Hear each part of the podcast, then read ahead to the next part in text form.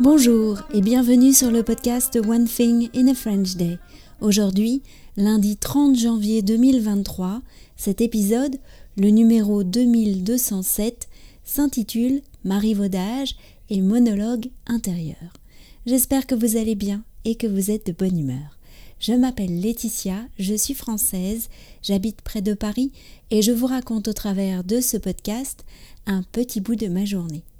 Vous pouvez vous abonner pour recevoir le texte du podcast, le transcript, par email sur onethinginafrenchday.com. Le texte seul coûte 3 euros par mois et c'est déjà un excellent moyen d'améliorer votre compréhension du français. Il existe également une version enrichie avec euh, des explications, euh, des tournures de phrases utiles ou encore des photos à 5,90 euros par mois marivaudage et monologue intérieur. Hier, à la marche nordique, Françoise est venue me voir pendant que nous descendions la première côte. Alors, explique-moi, tu as croisé Joyce et Valérie Larbeau? C'est ce que tu me disais dans ton message ce matin? Oui, je les ai croisées, je ne m'y attendais pas. En fait, en ce moment, je lis un livre passionnant sur l'histoire de la phrase française. C'est un de mes cadeaux de Noël. Et j'en suis à l'époque où on commence à vouloir déconstruire la phrase, la libérer de la ponctuation. Et donc, il est question d'un auteur, Édouard Dujardin, qui est le premier à avoir écrit un monologue intérieur à la fin du 19e siècle. Déjà, quand j'ai lu ça, dans ma tête, j'ai pensé au monologue de Molly dans Ulysses. Et quelques lignes plus loin, je lis que Joyce et Larbeau ont redécouvert cet auteur pour s'en inspirer dans les années 20. Ah, effectivement, ça a l'air intéressant. Oui, j'adore ce livre. Le fait de découvrir la langue française sous le prisme de la phrase donne une toute autre dimension à ce que nous lisons. Par exemple, Lisa a étudié une pièce de Marivaux.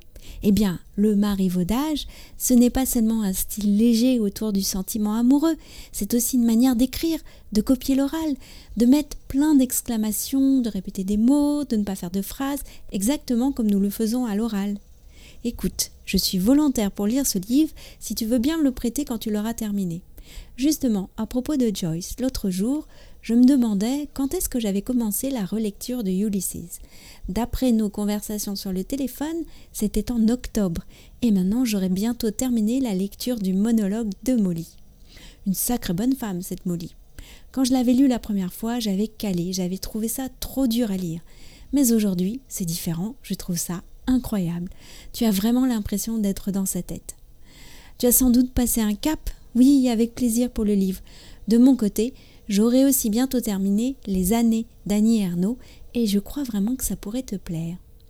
Lisa, qui est avec moi ce matin au café, car elle ne commence qu'à 10 heures, ajoute que le marivaudage, c'est aussi l'utilisation des périphrases. Tourner autour du pot, quoi a-t-elle ajouté avec son sourire malicieux.